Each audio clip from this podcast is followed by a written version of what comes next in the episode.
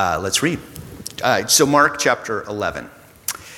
I'll just pray for our scripture reading too. Lord, just as we read your scripture, I pray that it would have great effect in our hearts and our minds, Lord, that you would use it, Lord, to um, just speak to us of your love for us. And Lord, and just as we see this um, great and mighty triumphal entry into Jerusalem, Lord, all those years ago, that today we can celebrate just like they, they did all those years ago.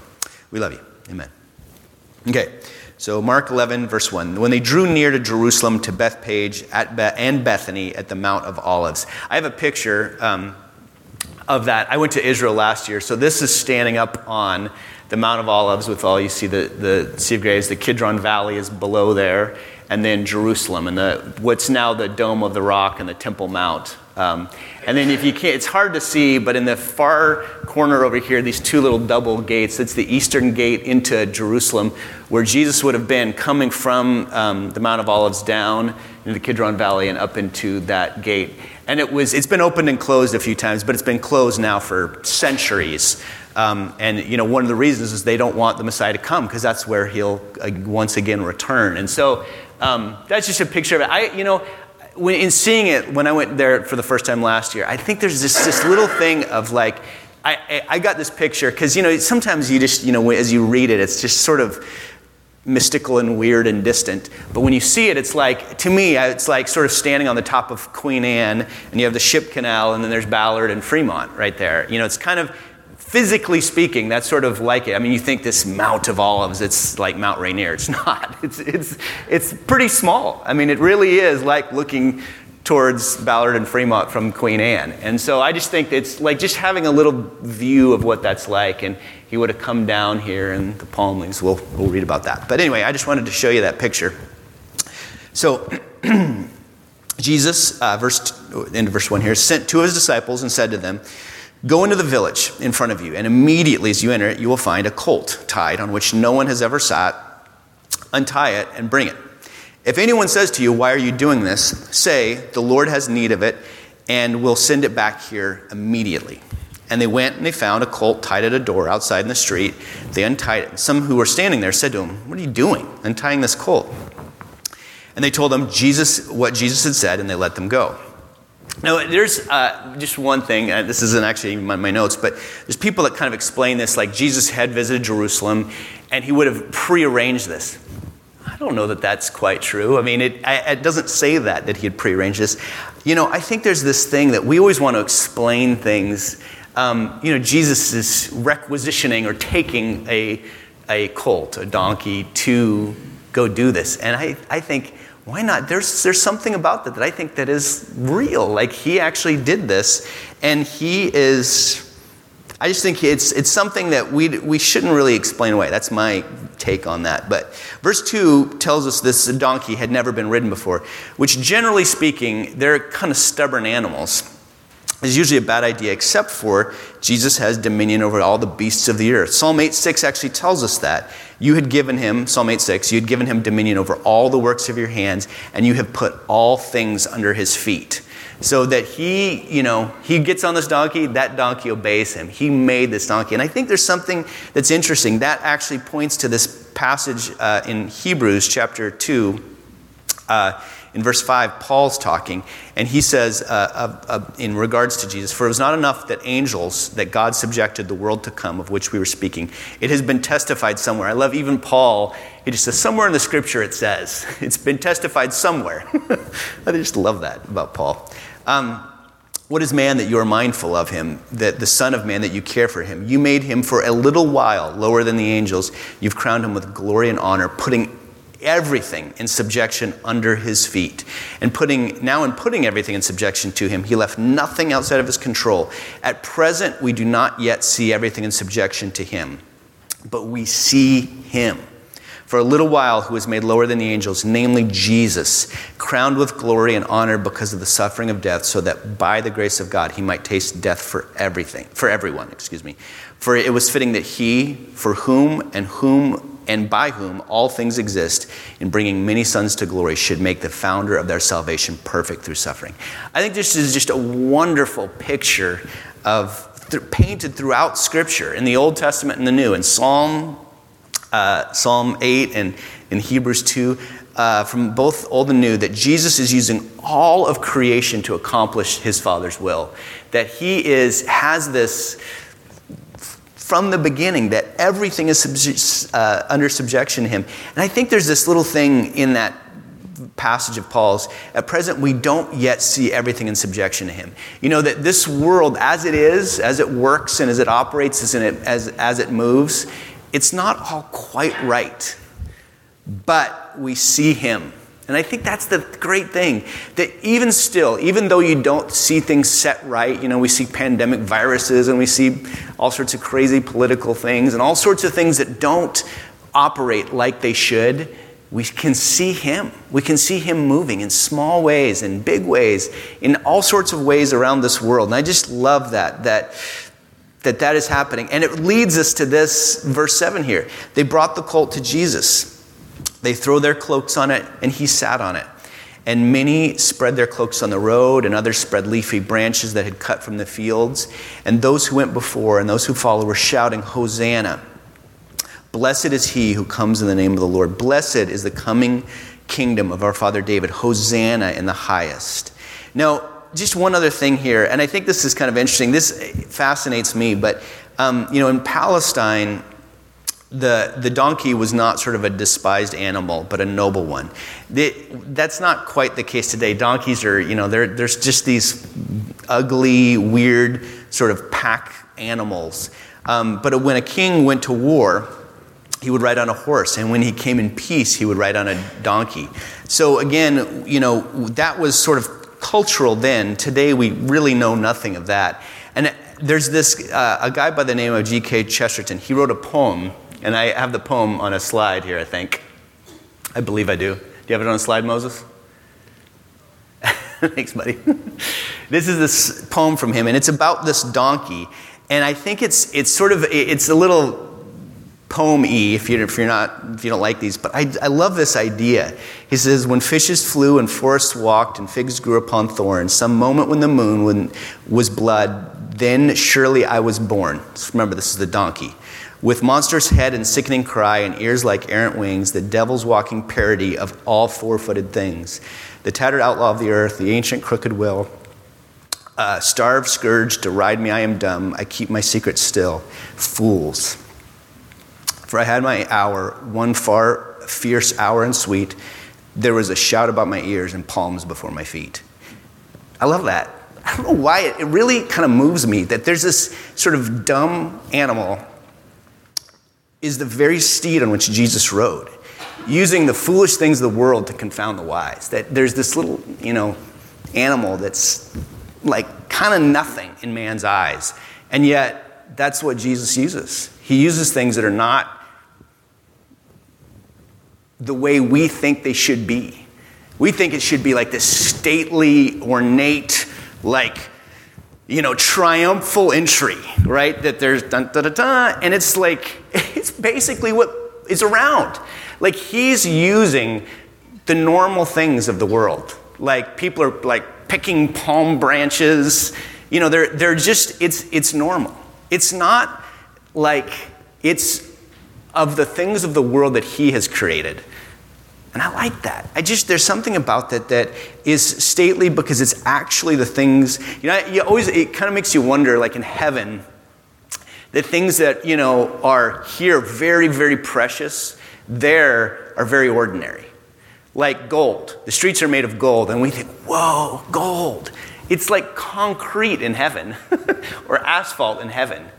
It's, you know, it's here, it's like of the highest precious, you know, we just had a massive stock market crash.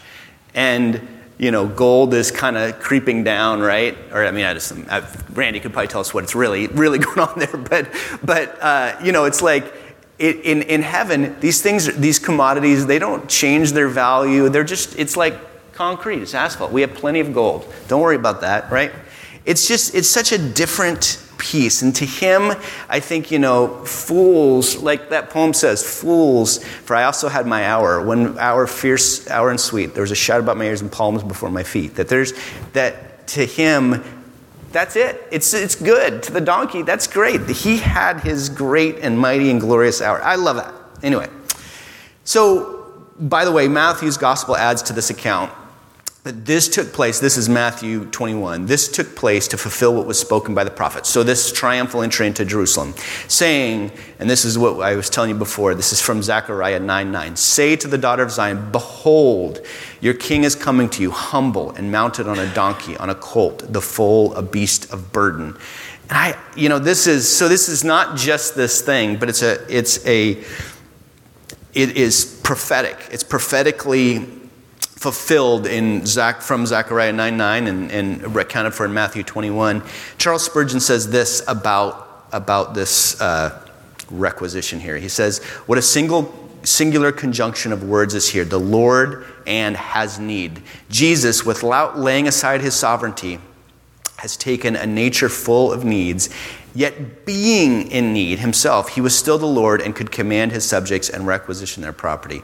I think that's, that's great. That God is using, again, using in every way everything that is available to him to accomplish his Father's will. So, verse 11 he enters Jerusalem, goes into the temple, and when he had looked around at everything, as it was already late, he went out to Bethany with the twelve. So this ends in, in Mark's gospel a little unceremoniously. It's a little bit like he looks around and leaves. Like you think this is like, you know, this is what they had all been waiting for. This is where, you know, this is where scripture kind of like dun dun dun dun, it gets to the top, right? It gets to this thing where I'm in Jerusalem and he looks around and leaves. it's, it's, it seems to us a bit weird. Like, why? So let's give a little context to that. So let's back up a few uh, thousand years. Solomon is dedicating this very temple that Jesus is walking into centuries earlier. And he's commenting on God's house on earth. So this is from 1 Kings chapter 8. And Solomon is sort of almost uh, thinking about, bemusing on, on, on who God is and, and, and this house, this temple that he's built for him. And 1 Kings 8 uh, Solomon says this But will God indeed dwell on the earth? Behold, the heaven and the highest heaven cannot contain you. How much less this house that I've built? Yet, have regard to the prayer of your servant and to his plea. O Lord my God, listening to the cry and the prayer that your servant prays before you this day, that your eyes may be open night and day towards this house, this temple the place of which you have said, My name shall be there, that you may listen to the prayer that your servant offers towards this place, and listen to the plea of your servant and your people Israel, that they may pray towards this place and listen in heaven from your dwelling place. And when you hear, forgive. So, this house, this temple of God, this is not the place where God lives. God lives in the highest heaven. He lives, you know, everywhere. Like, I think there's just this little moment, little unveiling a little bit of like, you know, Jesus is looking around here and he's seeing this place that is, is a sacred and holy place. and yet, Solomon, centuries earlier, said, you know, this can't, house can't contain you. You're so much bigger than just this one place. But this is a place where you can meet God. And that's been its place in history. And so, a little bit later in history, a few hundred years after, or thousand ish year, hundred, late hundreds years after that, Malachi later prophesies of this very place. Malachi 3 1 says, Behold, I send my messenger. Speaking of John the Baptist, by the way, um, and he will prepare the way before me. And the Lord, whom you seek, will suddenly come to his temple, to this temple. And the messenger of the covenant in whom you delight, behold, he is saying, uh, uh, he's coming, says the Lord of hosts. But who can endure this day of coming?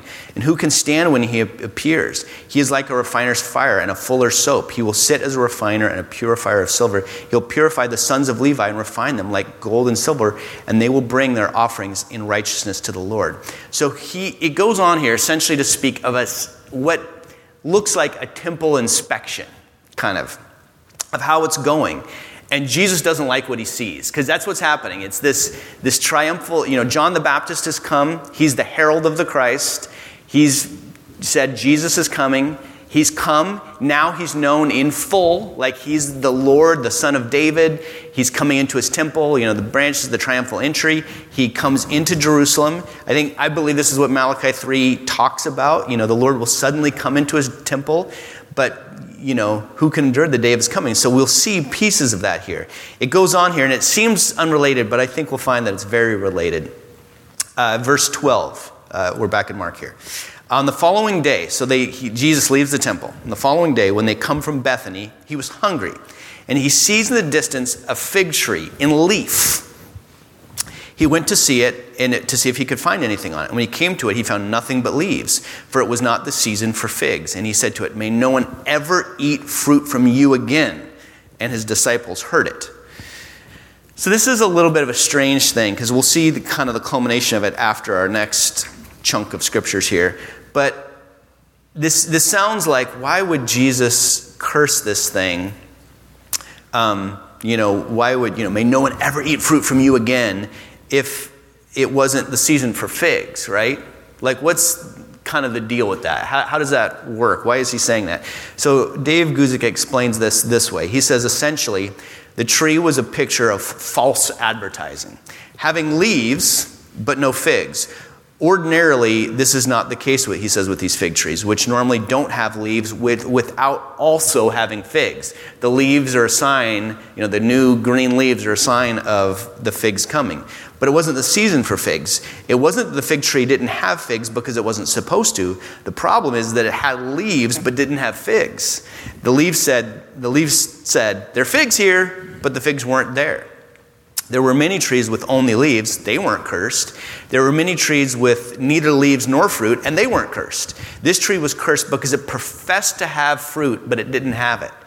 And this to me, this little picture or real life parable, it's kind of like a, you know, it doesn't say that it's a parable, but it's sort of a real life version of a parable, a teaching with a sort of a story behind it. This coupled with the driving out of the money changers, is which, which is what we will see next here, really speaks to that being sort of a real life parable of what's going on with the temple. That the temple has become something that it shouldn't. It, it looks like it's this great religious place where, hey, you can come and meet God, but it had, it, there was no fruit there. There's no actual lasting thing. And that's what we'll see here. Verse 15. They come into Jerusalem they enter the, and he entered the temple, speaking of Jesus actually, and began to drive out those who sold and those who bought in the temple. He overturns the tables of the money changers and the seats of those who sold pigeons, and would not allow anyone to carry anything through the temple. And as he was teaching them and saying to them, It is not, is it not written, My house shall be called a house of prayer for all the nations, but you have made it a den of robbers. So, this is kind of like, you know, this is the real Jesus. This is like, you know, we not, you know, he is upset. He's angry. He's he's righteously justified in this anger because uh, the temple area, the place where people would go and meet God, had become filled, filled with uh, profiteers, people who were working in cooperation with priests and robbing people who would come, worshipers who would come, by forcing them to purchase approved uh, sacrificial animals and currencies at, and, and at inflated prices, like higher than they should be. So every Jewish male had to pay, pay a yearly temple tax, an amount equaling about two days' wages or two days' pay and it had to pay in currency from the temple itself. So there'd be money exchangers. Uh, they would exchange money into temple out, out, at outrageous rates. We're like two and three and four and five times what they should be. Um, and then those who bought and sold in the temple, they would do this in the outer courts of the temple. The only area, you know, there's the outer courts, the inner courts, and then the Holy of Holies. And the, the, the Gentiles could only worship and pray in the outer courts. Um, and they, they sold, uh, they kind of made it into a market, a marketplace, right? They made it into this place where you would have to buy your, your doves, your objects of, of sacrifice at inflated prices. You couldn't just bring one because it might get like messed up along the way. And so they would have to again buy it there at really inflated prices. So what God intended intended to be the temple to be a house of prayer for all nations, they had made it a den of thieves. They had they were selling things at, at extraordinarily high prices and preventing people from coming to worship God. So, in all of this, uh, the chief priests, verse 18, and the scribes heard it, and they were seeking for a way to destroy him, for they feared him, because all the crowd was astonished at his teaching. But when evening came, they went out of the city. So we'll find out shortly in the next few weeks here that this is sort of the last straw with the chief priests and the scribes, and we'll, we'll see that later on, we'll get to that. So verse 20. So as they passed by in the morning, so the next day, so they, you know, they, he had come into the temple. Uh, he remember he'd cursed the fig tree. They come into the temple. He turns over the tables. Now it's the next day, verse 20. They passed by in the morning. They saw a fig tree withered away to its roots. And Peter remembered and said to him, Rabbi, look, that fig tree that you cursed is completely withered. Now, by the way, this is Jesus' only destructive miracle. Everything else he's done has been constructive. Like he's, you know, food has appeared, people's, people have risen from the dead. Uh, everything else has been constructive. This is the only destructive miracle. And I don't have a lot to say on, on that other than that his total authority over nature. That, that in, in, in reality, like even when the weather kind of calms, when they're out on the, on the Galilean Sea, that, all of that, this is the only thing that he does that is kind of withering something away. So, Jesus answered them uh, verse 22. So, you know, the, the fig tree you've cursed, is, it's withered. So Jesus answers them, have faith in God. And that actually translates a little bit differently in, in, in the um, Greek. It's actually more like have God's faith. Have the faith that God has. Um, Truly I say to you, whoever sees, says to this mountain, be taken up and thrown into the sea, and doesn't doubt in his heart, but believes that what he says will come to pass, it will be done for him. Therefore I tell you, whatever you ask for in prayer, believe that you've received it, and it will be yours. And whenever you stand praying, forgive. For if you have anything against anyone, so that your Father also who is in heaven may forgive your trespasses. So this is this teaching moment here for Jesus. Um, that faith in God, that having God's faith, is the key to all obstacles, big and small. That everything in our lives that we would face that would be of trouble and like trial and tribulation, that that faith in God, that trusting in Him in all things is the key, is the answer to all these things. You know, also here, I think what this makes clear, and many other scriptures makes clear, is that we're never to put um, ministry in any way ahead of having good relationships. And I think that might be something that's like a little bit sideways to the way we think. But I think it's interesting here that Jesus says, and whenever you stand praying, forgive. Um, for if you have anything against anyone, so that your Father also who is in heaven may forgive your trespasses. So if you're standing praying, if you're like, you know, Lord, do this and help that and fix this and do those things, if, if you want to stand before God and ask Him for things, you have essentially this requirement on you that you have to forgive people because you need forgiveness. And I think that that's first. I think you I think take Jesus at his word. If you're going to pray, you better forgive first because we need to be forgiven by God. Just this morning, uh, I, I, was asking uh, Jen to help me iron something and she didn't want to do it. And i kind of got mad at her. We had this little argument this morning. And she comes in here and she this morning just a few hours ago and, and asked oh you know sorry will you forgive me? And i was like i don't want to forgive you. I you know I, I, it's funny how like i like there's this thing when when people you're perceiving a wrong against you there's, there is, it is inbuilt in every single person to not want to forgive, no matter the, how big it is or how small it is. It doesn't matter. You, your pride, my pride, does not want to forgive. It doesn't want to do it. We need forgiveness. It's this, it's this, I think, I think what it is, is it's an order. We understand this in every other area of our lives.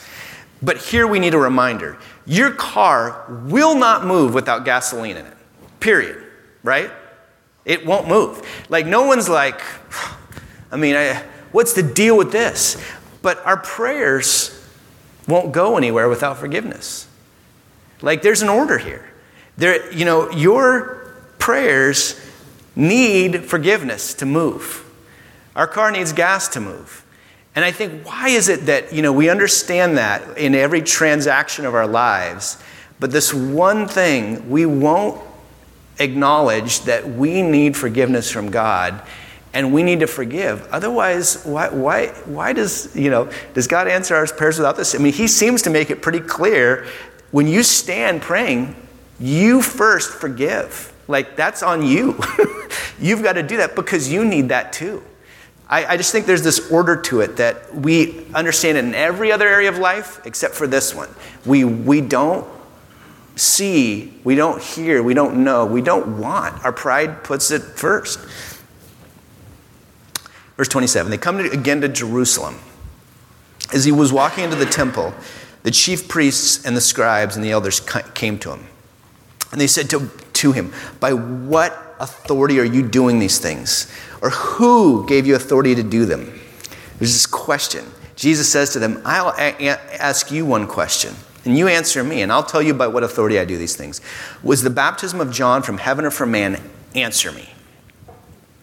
Now, here's this thing. You know, Jesus, you know, he had done all those miracles. They didn't like it, right?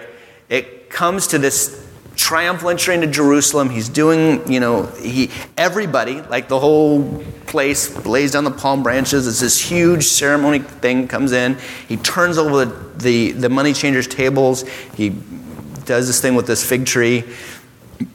And they finally, you know, it's like, by what authority are you doing these things? And I think Jesus' question of them is fascinating to me.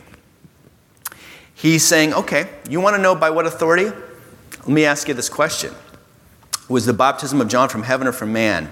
Now, this is an interesting thought because, one, and I think we, we now take this for granted. Like baptism now, for, for centuries, we, you know, we all I think, know what baptism is. You know, it's this immersion in water, and you come up and you're, it's a symbolizing of a new man, right?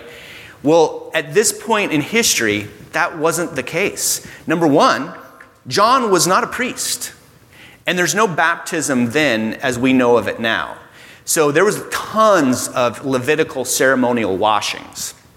There was plenty of like, you wash your hands this way, and you wash your hands this way. There's all sorts of ceremonial washings, but nobody had done baptism like John had. No one had taken unclean water like streams and rivers and lakes. You know, Jordan River is where a lot of people, and it's not necessarily the cleanest water. you know, it does flow. Maybe it's clean. I don't, I don't know. But he was doing things outside of the political and religious normal thing. Like if we had taken something today, like I, you know, I don't even know, uh, worship you know, we like we have this tradition of worship music. We have piano and guitar and bass and drums, and, and you know, even take it back a, a, a century. It's no guitar and drums. It's just piano. Take it back. It's like harps. You know, it, it. We have these traditions of what worship music is. Well, what if somebody took like I, don't even know, like a saw and like a chainsaw, I don't, you know, all sorts of other things, and said, "This is worship now." That's what John had done. He took something that was not on the scene at all and made it something that's a part of the tradition. So he's saying here, he's not talking about sort of the ministry of John, that he's gathering people, doing these things, but this baptism, this one thing that is not a ritual that they would understand at all. And he's saying, was that from, from heaven or from man, right? What do you think of this innovation of John's? Um, He's simplifying, Jesus, this is, is simplifying the issue, clearing away all sort of non essentials. All authority comes either from God or from men, I, I, believe. There are no other authorities. We're either trying to please God and obey Him, being you know, responsive to truth that God reveals and responsible to His power, or we're trying to please men, manipulate them, and use them to try to gain something from them. So they discuss it with each other, verse 31, and they say, if we say from heaven, he's going to say, well, then why didn't you believe him? But if we say from man, they were afraid of the people because they all held that John was really a prophet. So they answered Jesus, we don't know. And I think it's so telling of so much of what goes on. You know, we, it's hard to look at something and be like, I don't, you know, I don't know. I don't know if what they're telling is that this news says this, this news says that, the, you know, this outlet says this, this outlet says that. I don't know. It's, it's so easy to, to just give up. But I think that's the thing that Jesus is saying here. Authority, all authority comes from God. All, all of it. Every last bit of it comes from him. And he doles it out. And, you know, people misuse authority, right? Doesn't mean it's not authority. There's people misuse it and mistreat it and misdo it. Mis, you know, they don't treat it as they should. But, but this baptism of John, I think he's saying here, I believe he's saying here, that it, this is from God because all authority comes from God. Even when people mistreat it and misuse it, it comes from him. You know, here, uh, Jesus says to them, I'm not going to tell you by what authority I do these things. They rejected John, right? They rejected John and his authority, and now here they're rejecting Jesus and his authority. So it's, it's, it's a essentially sort of a double rejection because Jesus puts before him this baptism of John that, that that is by what authority? By God himself, by Jesus Christ who, you know, comes in triumphantly into Jerusalem this week, but by the following week, he's going to be murdered, be killed, and, and um, on behalf of you. And I think it just reminds me back of that verse that I was sharing in Hebrews 10 um, that at present, we don't yet see everything in subjection to him, but we see him for a little while, who is made lower than the angels, namely Jesus, crowned with glory and honor because of the suffering of death, so that by the grace of God he might taste death for everyone. And it was fitting that he, for whom and by whom all things exist, and bringing many sons to glory, that it should be the founder of their salvation, perfect through suffering.